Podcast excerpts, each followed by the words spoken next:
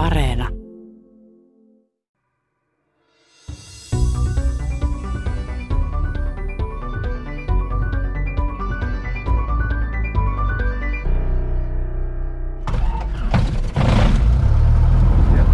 hyvin käynti, öljynpaineet nousi ja kierrokset ei karkaa, oli kaunis käynnistys. Pistetään tosta tuota päälle navigation lights. Ja tota, sit muistat, jos mä sanon my controls, sä sanot ja sitä ei koske ohjaamia Kyllä, ollenkaan. joo. Jos mä sanon your controls, niin sä tiedät, että mä en ole yhtään mukana, koska täytyy Joo. tietää, kuka ohjaa konetta. Aivan. Your controls, my radios. Okei, okay, my controls. Joo. Hyvinkään liikenne, Oscar Hotel Charlie Golf X-Ray rullaa Pouserilta odotukseen Kiintotie 22. Ole hyvä. Saa rullata. Ja aika on nyt sitten sen... Saa rullata ja saa myös puhua. Ää, tässä tulee tämänkertainen Tiede Ykkönen ja tällä kerralla tämä on hieman erikoisempi, sillä olemme oikeastaan koko ohjelman ajan ilmassa. Puhutaan lentämisestä ja etenkin taitolentämisestä.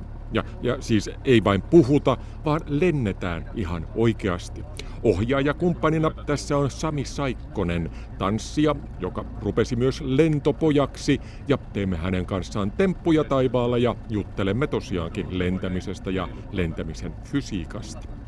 Lisäksi mukana on koko joukko muitakin lentäjiä. On Mark Fuss, ilmavoimien Midnight Hawks taitolentoryhmän entinen vetäjä ja varmaankin noin miljoonalla erilaisella lentokoneella lentänyt myös ilmavoimataustainen Mikko Koli. Ja myös on Patrouille de France, eräs maailman kuuluisimmista taitolentoryhmistä. Ö, No siis tällaisella settingillä lähdetään lentoon, joten ei muuta kuin tervetuloa kyytiin, kaasua koneeseen ja nokka kohti taivasta.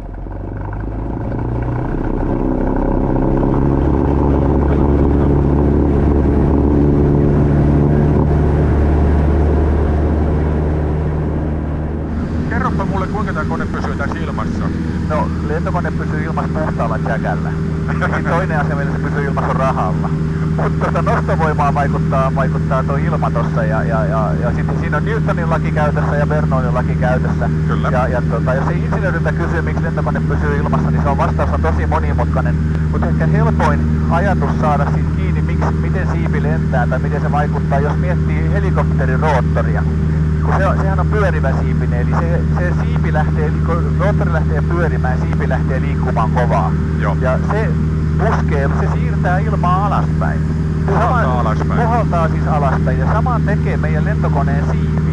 Mutta se on siipi on paikallaan, mutta kone liikkuu ilmassa suurta nopeutta. Kyllä. Eli nyt tavallaan, jos me ajettaisiin oikein tiukkaa ympyrää, niin me oltaisiin niinku se helikopterin siipi. Niinpä. Ja trep, trep, trep, trep. Kyllä. Näin. Eli se on semmoinen helppo tapa ajatella.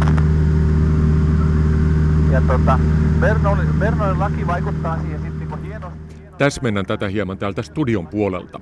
Bernoulin laki tarkoittaa sitä, että kun neste tai kaasu tulee esimerkiksi putkessa kohtaan, missä putki ohenee, niin silloin sen virtausnopeus kasvaa. Lentokoneen kuperan siiven yläpuolella on hieman samanlainen tapaus, eli kun siipi on ilmavirrassa, niin ilma kulkee nopeammin sen yläpuolella kuin alapuolella. Ja siksi ilma siiven yläpuolella on harvempaa kuin alapuolella, ja siksi siiven yläpuolella on alipainetta ja alapuolella ylipainetta, ja tämä saa aikaan nostovoimaa. Selitys on oikein hyvä, paitsi että se ei pidä ihan täsmälleen paikkaansa. Nykyisin, kun selitetään siiven aiheuttamaa nostovoimaa, ei kunniaa enää anneta tälle sveitsiläismatemaatikolle Daniel Bernoille, vaan monimutkaisille Navier-Stokesin kaavoille. Niiden avulla yritetään mallintaa nesteiden ja kaasujen virtauksen dynamiikkaa. Kun tietokone laitetaan laskemaan ilman liikkumista siiven yläpuolella tai ympärille itse asiassa, niin huomataan, että nostovoima tulee itse asiassa ää, kolmesta seikasta. Ensin on tuo siiven ylä- ja alapinnan paineero. Sitten on siivestä alaspäin suuntautuma ilmavirta, joka puskee siipeä ylöspäin. Ja kolmanneksi on voima, joka pyrkii pitämään siiven pinnalla olevan ilmavirtauksen kiinni siiven pinnassa. Nämä kaikki kolme toimivat yhdessä tavalla, mitä oikeastaan ei ymmärretä täysin tarkalleen, mutta joka tapauksessa se voidaan laskea varsin tarkalleen, oikeastaan aika hyvin, ja tämän myös näkee hyvin lennossa. samalla tavalla kuin vene nousee vedessä plaaniin, sen käsittää helposti, vedessä on nostovoima. Niin periaatteessa ilmassakin on nostovoima, kun saadaan vauhtia tarpeeksi. Kyllä, Newtonin kolmas laki, Kyllä. eli, eli se massa, joka siitä siirtyy alaspäin, niin se saa aikaan voiman ylöspäin. Just. Ja varsinkin hävittäjälentäjät hän tietää sen hyvin, että tarpeeksi iso moottori kun laitetaan, niin, niin lastulevy palanenkin nousee Ky- lentoon. Kyllä, ja ei se, ei se Hornettikaan pitkälle ilman moottoria lennä. Et, et, tota, hieno Steinway Flygeli saadaan lentämään, tosi näyttävä lentonäytös, kun siihen pitäisi tarpeeksi tehoa. Kyllä. Perinteisen kuvan mukaan aina selitetään, että se on lentokoneen siipi, joka on sellainen hieman pyöreä yläpuolelta, eli vähän kuin pis, pisara, pisaran pinta on lentokoneen yläpuoli ja sinne tulee sitten alipaine. Mutta kun vedät taitolentoa, niin silloinhan yli siipi on ylös alas, Joo, se on jolloin se ei voi olla pelkästään Ei kyse se siitä. se. Eli kun taitolentokoneessa meillä on symmetriset siivet. Aivan. Pistää autossa käden ulos ikkunasta semmoisen sataisen nopeudessa ja kokeilee miten se käsi ottaa Joo. siinä tuulta. Ja se käsi siirtää sen ilmavirran toiseen suuntaan ja jossakin vaiheessa sit kun se tulee tarpeeksi yrkkään kulmaan, eli 15 astetta se käsi, niin se menee enemmän taaksepäin ja putoaa alaspäin. Ja se on itse asiassa lentokoneen sakkauskulma. Kyllä.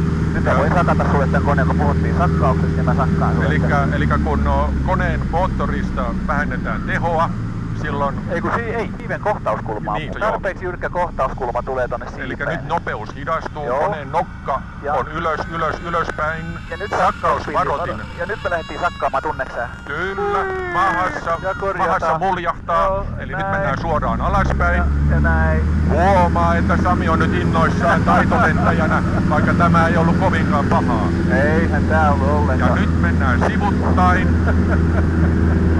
Wow! Näin. Varmaankin tällaisia temppuja on tehty aina siitä alkaen, kun lentokoneita on ollut olemassa. On katsottu, mihin kone kykenee ja sitten on näytetty muille, mihin kone ja mihin ennen kaikkea pilotti pystyvät.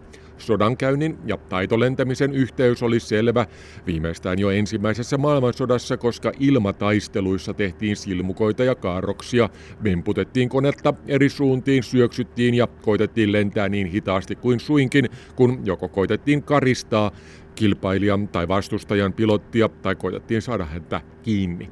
Sodan jälkeen sitten tulivat lentosirkukset ja niin siviilit kuin sotilaatkin muodostivat silloin taitolentoryhmiä, missä ei lennetty enää soolona, vaan eli siis vain yhdellä koneella, vaan muodostettiin useiden koneiden muodostelmia ja niillä tehtiin sitten taitolentoa. Ensimmäinen virallisempi tällainen ryhmä oli Ranskan ilmavoimien taitolentoryhmä.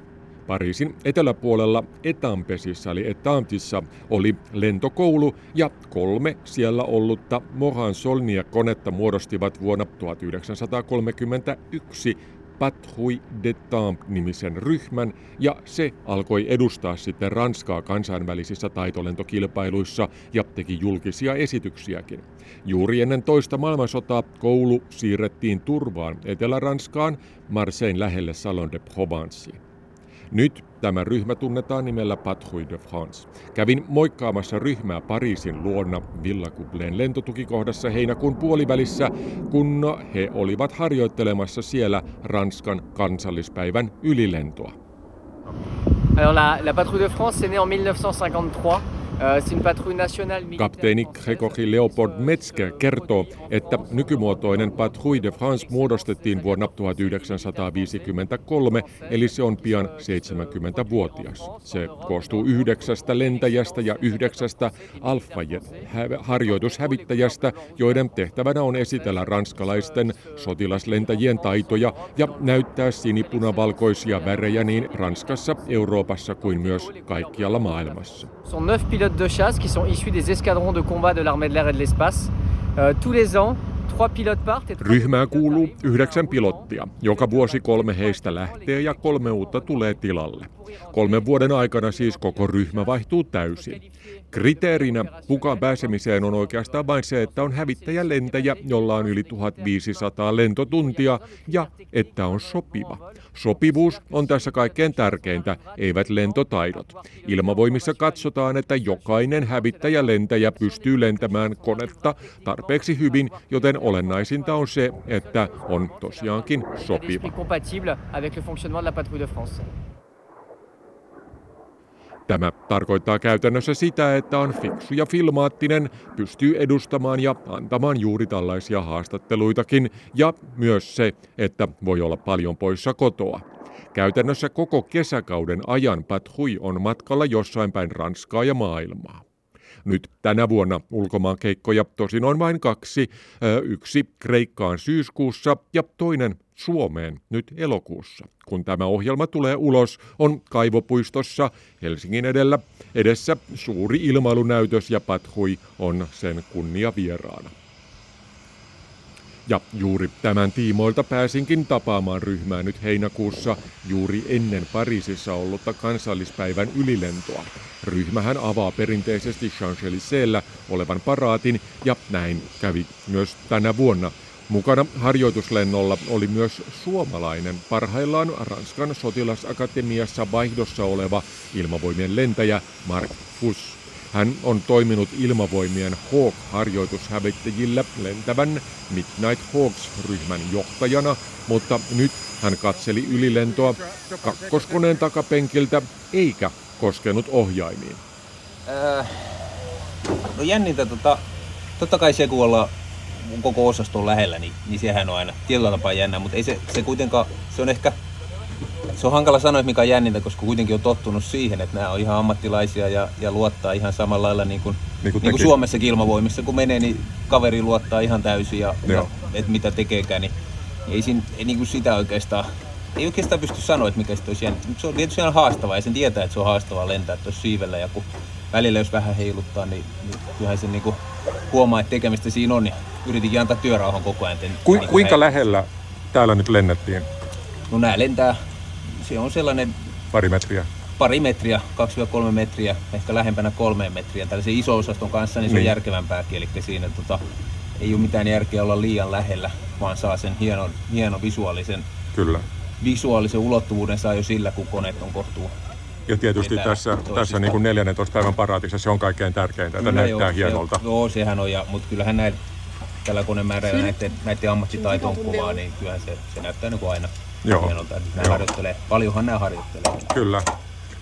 Midnight Hawks niin ei varmaan ihan paljon, yhtä paljon pääse harjoittelemaan. No Midnight Hawks, on, no se on se ero, että kun me, meillä on, me tehdään työn ohessa se. Niinpä. Eli meillä on se päätyö ja sitten sen ohessa niin harjoitellaan ja, ja meidän tarkoituskin on vähän erilainen. Eli se ei ole, mutta totta kai me olemat me kuvastetaan sitä, sitä ammattitaitoa, ilmavoimien ammattitaitoa, tarkkuutta ja yleisestikin mitä puolustusvoimissa tehdään, niin, Niinpä. niin sehän siinä niin kuin korostuu kyllä täysin. Mutta mut se lopun perin tarkoitusperä on, on hieman erilainen ja, ja meillä toi on ollut toimiva, toimiva vuoto. Toki, pak, muoto, toki pakko nyt sanoa, että itse en tällä hetkellä enää ole Midnight Hawksissa, mutta aikanaan silloin kun oli.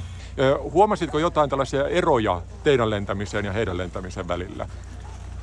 Öö, ei, ja hankala tuossa tietysti molempia kieli, kun on oma meillä on Suomessa, täällä on ranskaksi niin, ja, ja radiosta, kun kuuluu paljon puhetta, niin samanlaista haasteita siellä löytyy, löytyy taivaalla, mutta tota, mutta varsinaisesti mitä se niin suurinta näkyvää eroa, että kaikilla hiki tulee, kun lentää tuossa siivellä.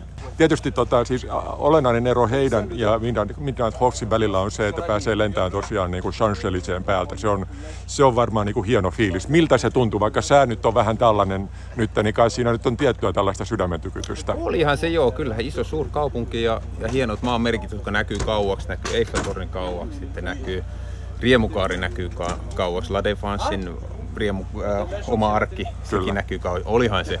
Et aikaisemmin nähnyt TVstä, kun sieltä tullaan savujen kanssa, niin nyt pääsi olemaan mukana siinä ja katsomaan ylä, ylhäältä käsin. Niin kyllä se aina, riippumatta siitä, että mikä kaupunki, ihan yhtä lailla se sykähdyttää, se on Helsingissäkin lentää siinä paratin päällä tai Mannerheimin, Mannerheimin tietä pitkin, niin ihan yhtä lailla se sykähdyttää. Tai nämä lentonäytökset, jotka on ollut ja, ja siinä Kaivarissa, niin, niin sehän on sykähdyttävä kokemus ja kyllä. Hien, hienohan siellä on kyllä lentää. Kyllä, kyllä.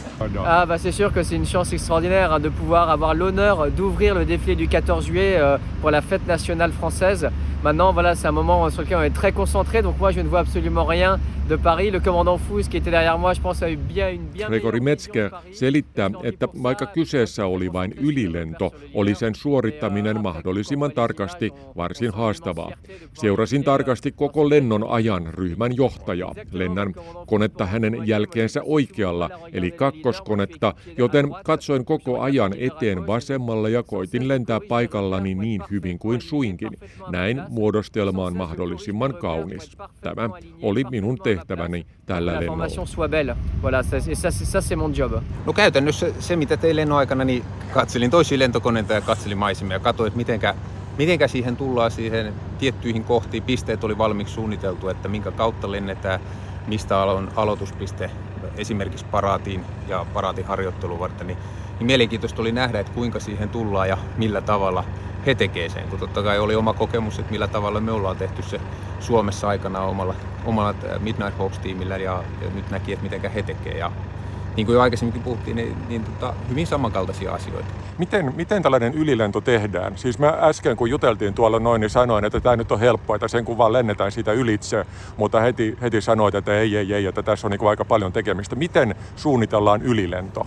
No, ylilennon suunnittelu riippuu aina tietysti minkälainen se tilaisuus Joo. Kuinka monta eri lentolaitetta, erilaisia koneita siihen osallistuu. Että on ylilento, jos on pelkästään on vaikka osasto, joka tekee se ylilennon, niin silloinhan se on siinä mielessä helpompaa, että ei tarvitse suunnitella, kun se tietää aika, milloin pitää olla missäkin. Ja sitten siihen aikaan nähden niin tehdään laskelmat, että millä etäisyydellä odotellaan, että ei näytä eikä kuuluta yleisölle. Ja, ja minä aikana meidän pitää lähteä siitä sitten etenemään kohti, kohti sitä sovittua pistettä. Ja sitten niin kuin nyt harjoittelussa, niin nythän oli muitakin lentokoneita mukana, eli se, se vaatii taas isompaa koordinointia. Kaikilla on omat odotusalueet, jossa odotellaan, ja sitten tiettynä ajanhetkenä, mikä sovitaan yhdessä, on, on erikseen sovittu, niin silloin lähtee sovitussa järjestyksessä tietyt välit ja, ja mennään siihen. Ja tällainenhan vaatii sitten jo huomattavasti enemmän koordinointia. Mitä on nämä palaset lentonäytöksessä? Että on erinäköisiä silmukoita ja tynnyreitä ja, ja viuhkoja ja ylilentoja ja vastakkainlentoja sun muita tällaisia. Kuinka paljon näitä palasia on? Onko siinä paljon tällaiseen niin kuin luovuuteen enää raj, niin kuin, niin kuin mahdollisuutta vai onko kaikki mahdolliset niin kuin temput jo keksitty? On varmasti tiettyjä variaatiota on aina mahdollista tehdä ja, ja niistähän se muodostuu sitten. Eli, eli kun sarjaakin lähdetään muodostamaan ja miettimään, niin, niin on, annet, on tietty aika, mihinkä halutaan saada se sarja riittämään ja, ja toiset osastot on lyhyempi aika, toisilla se on pidempi aika. Ja sitten mietitään erilaisia liikkeitä ja sen jälkeen Tämä ei vaan suunni, voi suunnitella, että otetaan liikkeet liikkeiden perään, vaan sitten pitää miettiä, että mikä näyttää hyvältä ja millä liikkeellä mennään johonkin toiseen liikkeeseen ja kuinka se esiintymisalue käytetään hyväksi. Pääsääntöisesti esiintymisaluetta ei liian tarkkaan pysty miettimään. Se on, se on esiintymislinja ja se on esiintymislinja joka, joka lentonäytöksessä. Mutta Joo. siihen liittyen, niin minkäla, minkälaiset transitiot, siirtymät, mitkä on sellaisia, että ne näyttää hyvältä. Ja ajatellaan totta kai sitä visuaalista, visuaalista vaikutusta. Ja monestihan se saattaa olla, että jotkut tietyt liikkeet, jotka ohjaajalle tuntuu todella vaikeilta, niin ne ei välttämättä yleisölle sitten näytäkään miltä. Ja sitten taas toisinpäin tietyt liikkeet, jotka on ohjaajalle, onkin hyvin helppoja. Joo. Niin yleisön mielestä ne onkin, että ui, todella hienoja Niin kuin se esimerkiksi lennetään niin kuin nokat vastakkain ja ollaan niin on melkein törmäys. Niin no, tota... siinä, on tiety, no siinä saadaan taas tietty efekti, mutta näissäkin monesti niin näissä luodaan se erilaisilla illuusioilla se efekti. Eli, Kyllä. Eli se, että saa luot,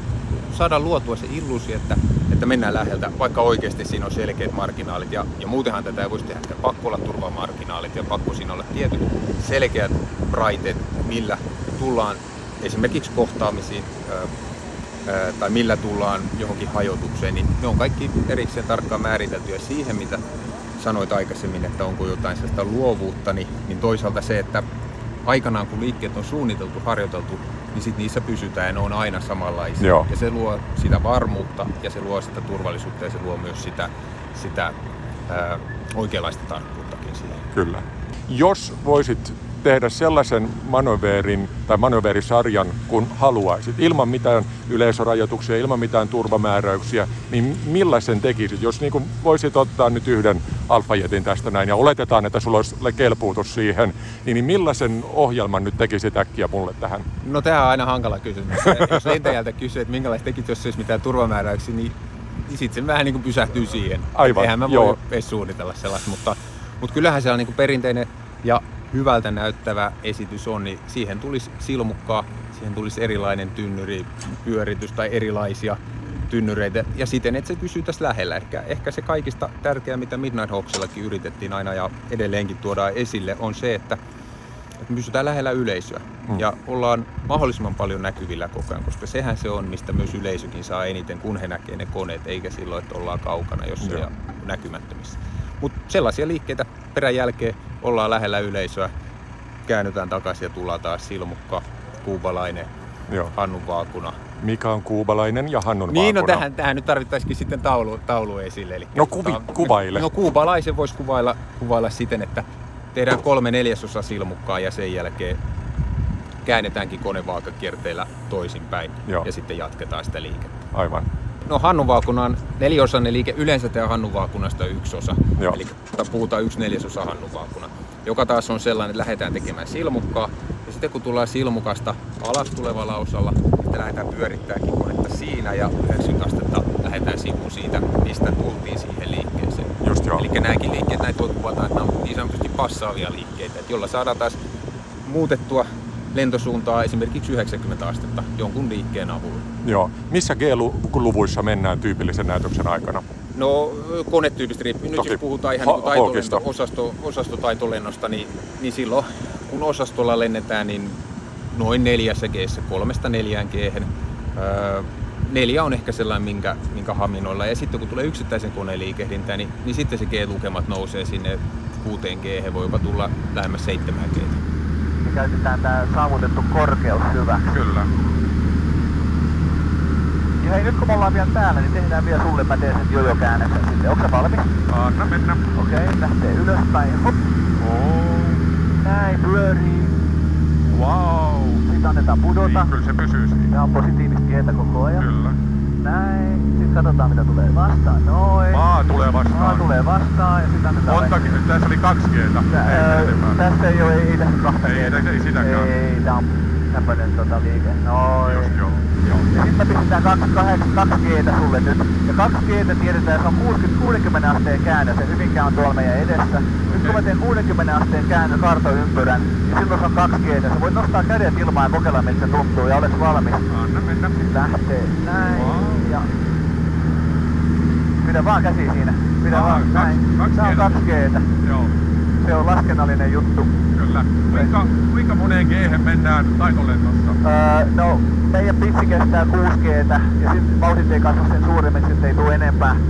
Ja tota, mut sitten noi, noi rä, räyhäkoneet, niin ne kestää 10 g Joo, mutta paljonko sä kestät? Öö, no mä oon suurimmat g missä mä olen ollut 7,5 mutta se on lyhytaikainen. Joo, se on rykkäsy. Se on semmoinen rykkäsy. Ja tota, mutta kyllä noin Red Bull lentäjät, niin kyllä ne ottaa 13 g välillä. Et... Joo, mutta sekin on vaan hetkellistä. Se on hetkellistä. Et se, tota, taas kun hävittäjäkone ajaa pitkää kaartoa, niin 7 g se on tosi raskasta. Kyllä. 5 g mä L39 Albatrossilla ajoin silmukkaa ja Fugalla. Joo. Se on 5-4 g pitkä silmukka. Joo. Niin se, tota, se joutuu vasta hengittämään jo. Kyllä. Ja, ja tota, siinä helposti himmenee. Ja on, jotenkin on tutkittu, että tavallinen ihminen, joka ei tottunut, niin se on siinä 4G kohdalla, kun se alkaa pimenemään. Kyllä. Et, mutta tähän tottuu. Siis aina kun aloittaa keväällä taitolentämisen, niin se tuntuu siltä, että ei, ei pysy mukana. Mutta esimerkiksi nyt nämä kahden puolen G, kahden G kaadot, mitä me tehtiin tässä, niin ei nämä tuntuu tällä hetkellä missään. Ja, ja sehän auttaa huomattavasti, kun jännittää pikkusen vatsan pohjaa. Joo, se on niin semmoinen, se... se kuulostaa, se hengitys kuulostaa tältä. Hukka, hukka. Kyllä. Hukka. Kyllä. Hukka, hukkahengityksessä sanotaan sitä. Hukkahengitys. Niin kuin, hukka. Se on amerikkalaisten käyttämä termi ja se on hirveän, hirveän kuvaava se kuulee tosta, kun mä sanon, että nyt jos mä vedän, niin hukka, hukka. Kyllä. Se on niinku äheltäis iso torttua. Kyllä. Aivan. Joo. Ota sinä ohjat, your control. Pidetään Ai, control. 500 jalkaa, tää on hyvä, mennään kotiin päin. Tässä kun nyt lievästi kaartelin, niin, niin tulee mieleen se, että monesti ö, ihmiset ajattelee, että lentokonetta kaarretaan, siis ohjataan oikealle tai vasemmalle peräsimen avulla, mutta sehän ei pidä paikkaa. Joo, ei. Se on tota, lentokoneet ohjataan itse kolmella elementillä. Tota, e- eli laitan my controls. Joo, mä, controls. tulee helposti, että puhuu helpommin, kun mä teen samaa. Aivan, joo, ja päinvastoin. Otetaan taas täältä studiosta vähän selitystä, koska koneessa pärisee niin paljon ja on hankala kuunnella mitä puhutaan, se väsyttää korvia. Lentokonetta ohjataan varsin yksinkertaisesti. Tärkein on ohjaussauva tai ohjausratti, jolla ohjataan konetta ylös ja alas ja sivuille. Kun sauvaa työntää tai sitä vetää, liikkuu korkeusvakaaja ja laittaa koneen joko nousevaan tai laskevaan liikkeeseen. Kun kääntää sivulle, niin peräsimen sijaan liikkuvatkin siivissä olevat siivekkeet. Ne kääntävät koneen kallelleen, jolloin siiven nostovoima vääntää konetta haluttuun suuntaan. Konetta ei siis ohjata sivusuunnassa, suinkaan peräsimellä. Peräsintä ohjataan jaloilla, eli jaloilla on polkimet, jotka kääntävät peräsintä ja sen avulla voi kääntää koneen asentoa sivusuunnassa. Yleensä tätä tarvitaan tekemään karoksista kauniita, mutta lisäksi peräsimellä laitetaan vastaan potkurille. Kun potkuri pyörii, se saa aikaan vääntöä ja tuota vääntöä voidaan sitten kompensoida peräsimellä. Mutta kyllä peräsimelläkin voi kääntyä, kun ohjaimissa on Samin kaltainen taitolentäjä kone, mä pystyn estämään, että kone kallistuu, mä voin ajaa Kyllä. käännöksen jalalla pelkästään. Tää on hauskan näköistä maasta. Kyllä, niin auto. se vaatii keskittymistä. Mut mä ajan vasta, vasta ohjaan, nyt niin ristiohjaan. Kyllä. Näin. Mut sit kun halutaan kaattaa puhtaasti, se tehdään tonne tota, sekä sauvaa että jalkaa. Aivan. Ja nyt tämmöisessä loivaskallistuksessa näillä peruskoneilla ei tarvitse mitään käyttää jalkaa ollenkaan. Mutta sä itse tiedät, että et, et, et sauvaa jalkaa siitä se kaarto alkaa, tai sä sanot itse hirveän hienosti, että kättä ja... Ensin kättä, sitten jalkaa, siitä kaunis kaarto alkaa. No se on just näin. Ja sitten esimerkiksi äsken kun mä ajoin 60 asteen kaadon, niin sitä mun piti kompensoida jo Kyllä. jalalla. Ja, ja tässä jalka tarkoittaa siis sitä, että tässä lentokoneessa on edessä niin kuin on tämä ratti eli ohjaimet, ja alhaalla täällä on siinä missä autolla, autossa on kaasu ja jarru, niin siellä on polkimet, jotka on kiinni tuohon peräsimeen, Joo. joka kääntää peräsintä oikealle ja vasemmalle. Ja sen liikkeen nimi on englanniksi joo, mutta mä en muista taas mikä se on suomeksi. Vaakaheila? Onko se semmoinen? Jotain vaakatasossa liikettä. No se on kuitenkin sillä, että nokka kääntyy tolleen noin. Edes niin vasemmalle ja oikealle. Niin.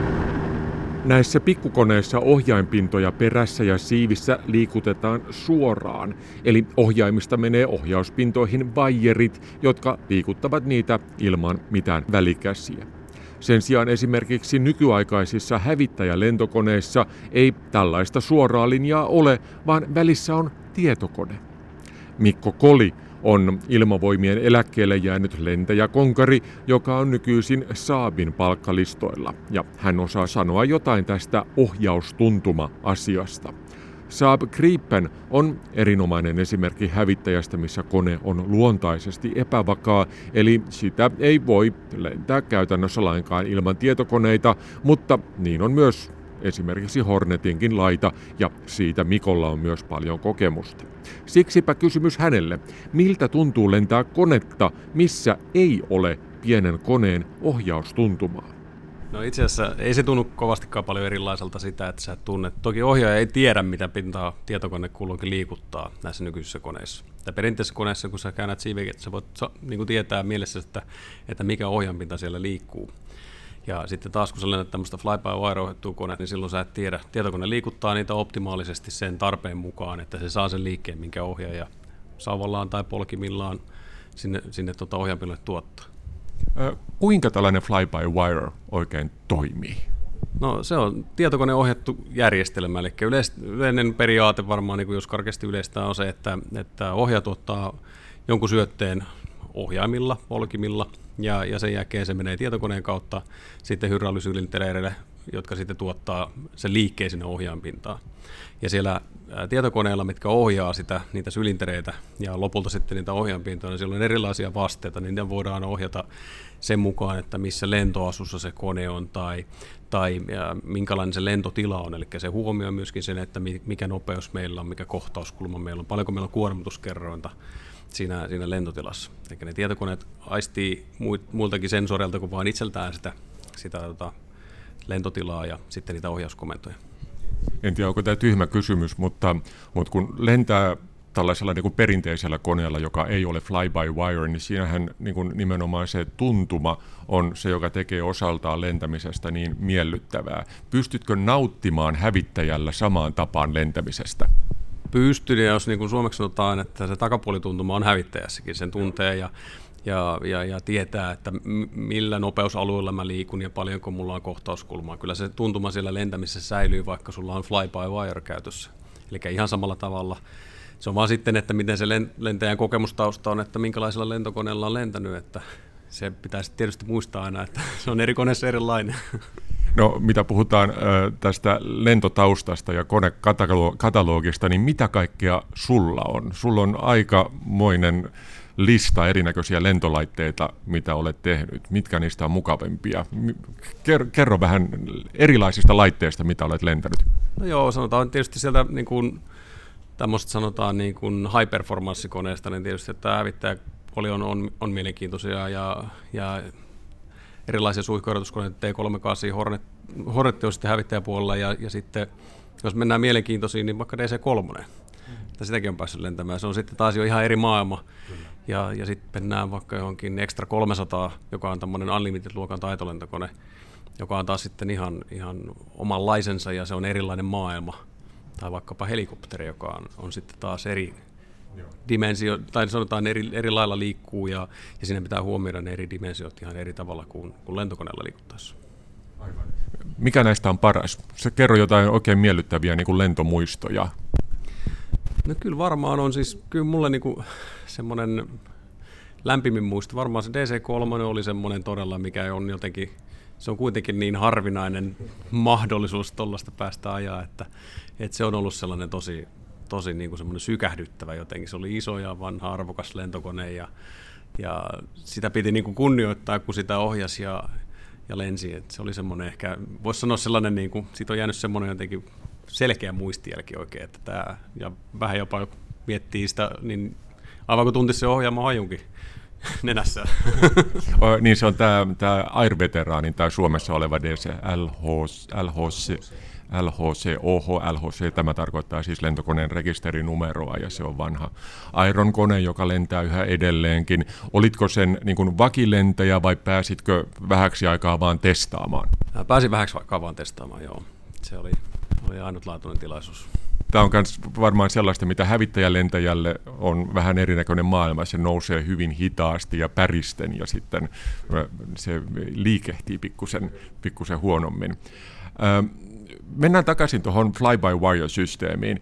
Millaisia on ne voimat, jotka hävittäjäkoneeseen vaikuttavat? Jos mennään niin kuin ihan lentämisen perusteisiin, siis niin kuin aina sanotaan, että lentokone saa aikaan nostetta sen takia, että siinä on kupera puoli siinä niin kuin siiven yläpinnalla, ja sitten toisaalta se on Newtonin toinen laki, kolmas laki, joka heittää sitten taas ilmaa alaspäin. Mutta siis hävittäjäkoneessa tuntuu välillä siltä, että se nyt on vaan moottori, joka puskee sitä niin voimakkaasti eteenpäin, ja se pysyy siinä. Mikä pitää hävittäjäkoneen ilmassa? No kyllä tietysti, ei mennä nostovoima syntyy, se teoria on tietysti kiistanalainen nykyäänkin vielä, tämä perinteinen Bernoulin lain, lakiin perustuva nostovoimateoria, että se on varmaan laajempi käsite, mutta, mutta kyllä siis samat, samat fysiikan lait siihen koskee kuin ihan mihin tahansa lentokoneeseen. Mutta et se, että, että jos vertaa vaikka niin kuin lentämistä yleensä hävittäjäkoneella, niin totta kai ne, niiden niin kuin nopeusalue on paljon suurempi, se on, se on niin kuin merkittävä, ja sitä myötä sitten niin on mahdollista saavuttaa suuria kuormituskertoimia, ja jatkuvuudet on sellainen asia, mitä esimerkiksi vaikka, jos vertaa, että sä saat tuollaisella urheilukoneella, jollain ekstralla saat kyllä kuormituskerrointa, mutta ehkä ne jatkuvuudet ei kuitenkaan sitten säily niin kauan, että, että sen takia mekin... Pikku, pikku tauko, jatkuvuudet, kuormituskerroin, avaa vähän. Joo, eli kuormituskerroin on sitä, että jos ohjaaja vaikka vetää sauvasta ja sulla lukee mittarissa vaikka 7 g niin sä vedät sinne äh, seitsemän kertaa niin kuin NS-painovoiman verran, verran niin tota, lisää kiihtyvyyttä.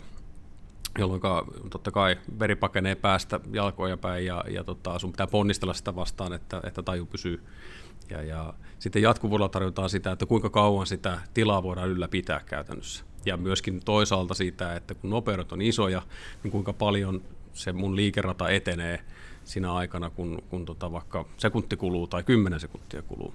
Tällaiset tekijät vaikuttaa siihen, siihen niin kuin lentämiseen ja sen, miltä se lentäminen tuntuu. Mä teen tämmöisen pienen tämmöisen tota, manööverin, Butter Britton, niin ajetaan tuohon lähelle. Näin, katsotaan, alla ei ole ketään otetaan pieni kaapas vauhtia ja sitten me tehdään Opla. tällainen näin. Oh, oh, oh. Piilille näyttää meille mitä me tehdään. Näin, ja nyt lähdetään kotiin päin. Oi, kun se meni nätisti. Se oli jo jo käännös. Näin. Se oli hienoa. Joo. Näin. Mutta miten taitolento-ohjelma suunnitellaan? Tanssikoreografi Sami Saikkonen on ohjannut myös taivaallista palettia. Oi, no tota, No oikeastaan ne koostuu aika yksinkertaisesta asiasta. Kilpataitolento, voidaan lähteä, että näytöslentämisen perusteena on kilpataitolento. Tai, tai siis taitolento, joka on alun perin kehitetty siis sotilaita varten, jotta ne hallitsee lentokonetta ääritilanteissa. Niin sitä välttämättä ruvettiin kehittää taitolentoa. Ja sitten siitä tuli sitten tietysti näytöslento, joka siirretään, taitolento siirretään matalalle lähelle yleisöä. Ja tota, sitten se riippuu, täytyy miettiä ekaksi, että okei, mikä mun tehtävä on, että onko, tota, olenko mä lentokoneen esittelijä jollekin firmalle. Eli silloin pyritään tietysti miettimään, mitä se koneen suorituskyky näytetään. Sotilaslentäjät mielellään haluaa näyttää, että kuin räyhäkäs peli tämä on, koska se mielikuva, yllättävän kansan mielikuva räyhäkkäästä vehkeästä auttaa hirveän paljon hankkimaan sitä konetta. Jos se lentää nössösti lentonäytöksessä, niin ei kansa kannata sitä, vaikka se saattaisi olla parempi kone oikeassa työssä. Näin. Ja, tota, mutta sitten esimerkiksi, sit on, mikä, niin siis mikä kone sulla on, esimerkiksi, onko se vintage-kone, mitä se kone tuo mukana, mitkä on sen koneen rajoitukset, limitit. Esimerkiksi nyt kun mulla on toi Viima ollut lennettävänä viimeisenä 2019 Turun lentonäytöksessä, niin mä mietin, että okei, se kone on ainutlaatuinen.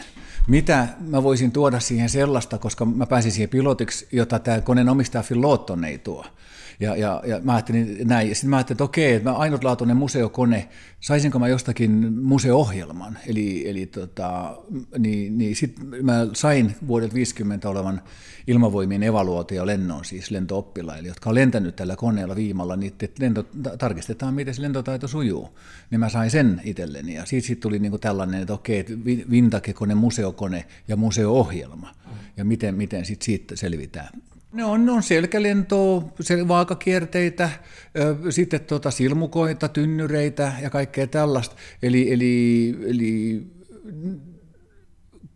pystyliikkeitä kohti maata, poispäin maasta, 45 asteen nousui, ja, ja sitten se koostuu oikeastaan silleen, tämä on vähän vaikea kysymys, mitä siihen koostuu, koska tuota, peruslentoliikkeistä oikeastaan. Ja sitten sen haastavin osuus siinä viimalennossa oli, että siihen kuului 360 astetta selkäkaarto joka ei sillä koneella ollut. Äsken puhuttiin tuossa lentokoneen siiven nosteesta, niin sen siivet on sellaiset, että ne lentää niin kuin jalat maata kohti paremmin kuin pää maata kohti. Ja se oli ihan haastava juttu. Siinä meni niin kuin harjoitellessa oikeasti aikaa ja uskalluksessa tehdä se, koska se on avo-ohjaamo ja vanhaikaiset vyöt, siellä ei ole räikkä vöitä, eli siellä peffa irtoaa aina penkistä, kun sä oot selkälennossa. Ja se on hirveän tuntusta aluksi yksinkertaisesti, koska ei ole kattoa pään päällä. Ja sä tunnet, luulet, että sä putoat koneesta.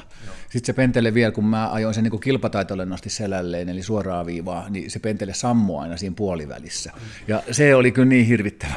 Mutta tota, sitten kun mä sain ohjeet, että aja se niin tynnyristä, eli siinä on niin koko ajan positiivinen tai negatiivinen G, ettei ole missään kohdassa nolla G, niin sitten se moottori toimi paremmin, se vaihtoi se kaasutijärjestelmä sitten kuulan paikkaan. Mutta jos lähdetään, että et kun mä sain esimerkiksi aikanaan kysymyksen Jämi Airshowssa, tota, Taneli Äikkä, joka oli Airshow Airbossina siellä, että voisiko, tehdä, voisiko mä tehdä Fugan magisterille ohjelman.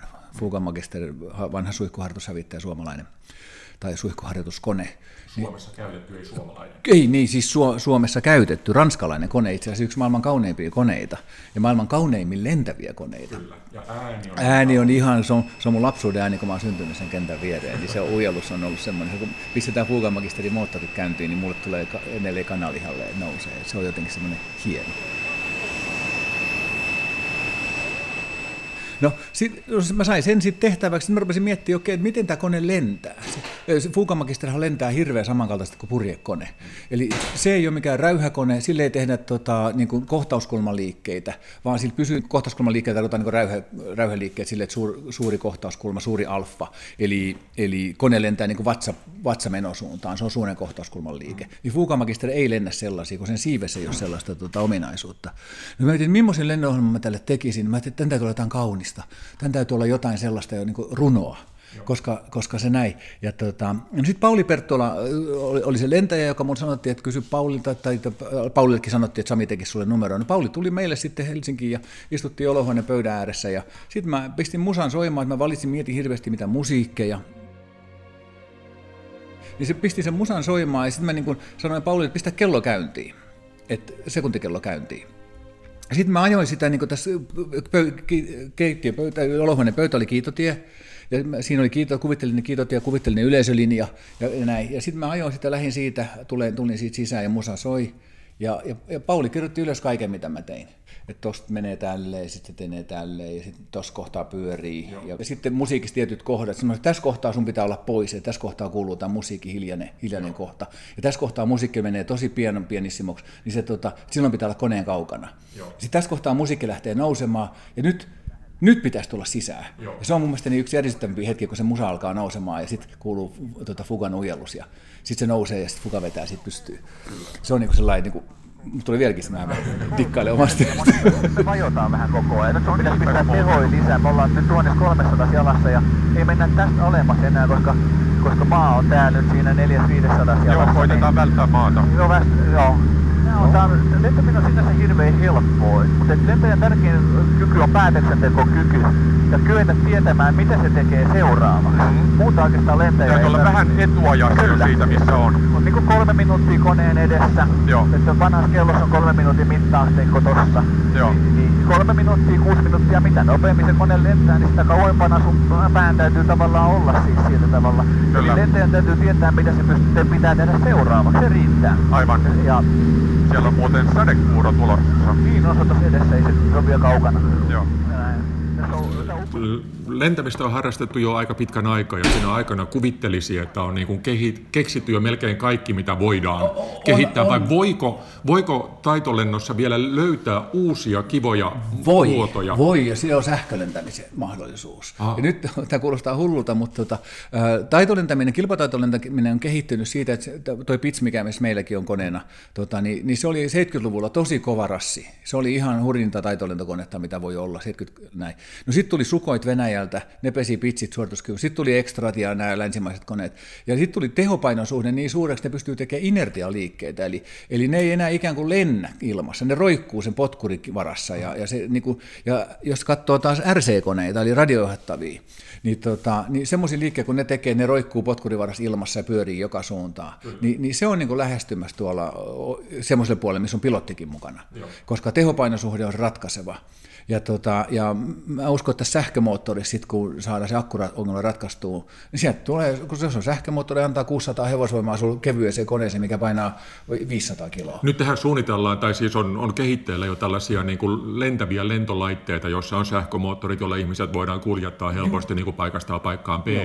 droonit, jossa ihmiset voi olla mukana. Joo, Voisiko niillä tehdä taitolentoa myös? Vähän pistää niin kuin lisää, lisää tehoa, plus sitten ottaa niin kuin kaikki turvajutut pois, niin tota, niillähän voisi olla todella kiinnostavaa lentoa. Mä en kyllä siihen ehkä kyytiin lähtisi, mutta, tota, mutta kyllähän ne kato RC-puolelle tekee, ne ajaa kilpaa semmoisten multikopterien kanssa, semmoista rataa ja kaikkea. Nehän pystyy semmoisiin lentoliikkeisiin, semmoisiin suorituksiin, mihin kiinteäisempi ne mitenkään pystyy, koska niillä on, niillä on neljä tai kahdeksan moottoria siihen, ja jokaista pystytään manipuloimaan omaa suuntaansa, niin onhan se silleen, että tota, et, varmasti, ja mä en epäile yhtään, että olisi tulevaisuuden juttu. Eli tästä ja, varmaan tulee niin kuin oma kategoriansa. Varmaan voi olla, että, että en tiedä, en mä nyt sano koskaan, että viiden vuoden vuoden päästä, ehkä enemmänkin 20-30 vuoden päästä. Mutta tuo akkuteknologia ja sähköpuoli on mennyt niin kauheat loikkiin eteenpäin, että siellä se muutos tapahtuu.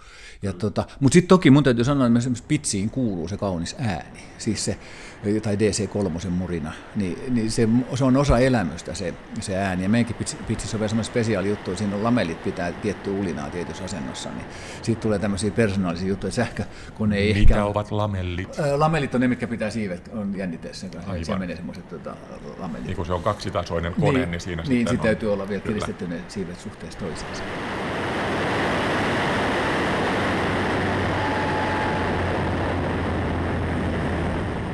Tälleen, ja kysymyshän lähti siitä, että miten näytöslento rakennetaan. Mm. Niin, no esimerkiksi nyt voitaisiin rakentaa näytöslento, tuossa meillä on toi, me ollaan täällä Hyvinkään Jukolan pilotti, niin tuossa on toi palolentokone. Joo. Eli tollakin voi lentää näytöslennon. Joo. Ja nyt täytyisi lähteä rakentamaan, okei, mitä tuolla voisi näyttää, mitä tuolla voisi tehdä yleisölle kiinnostavaksi. Ja tuota, kun tuossa on palolentoväritys, okei, se voisi liittyä jotenkin pelastamiseen, ja, ja tuon ääriliikkeet, mitä voisi tehdä, no me tehtiin se heilurikäännös siellä, me, missä oli, oltiin pokalla ja näin, niin, niin semmoisen tuolla voi ajaa. Pokallaan, eli kyliä, kyliä, kyljellä, kyljellään, jo, ihan kyljellään. Ja, ja tuota, Oltaisiin voitu tehdä yliolaheittokin siinä, mutta tuota, se on, menee sitten jo sille rajalle, meillä on laskuvarjo mukaan, niin lennonopettajana en voi tehdä sellaista sun kanssa.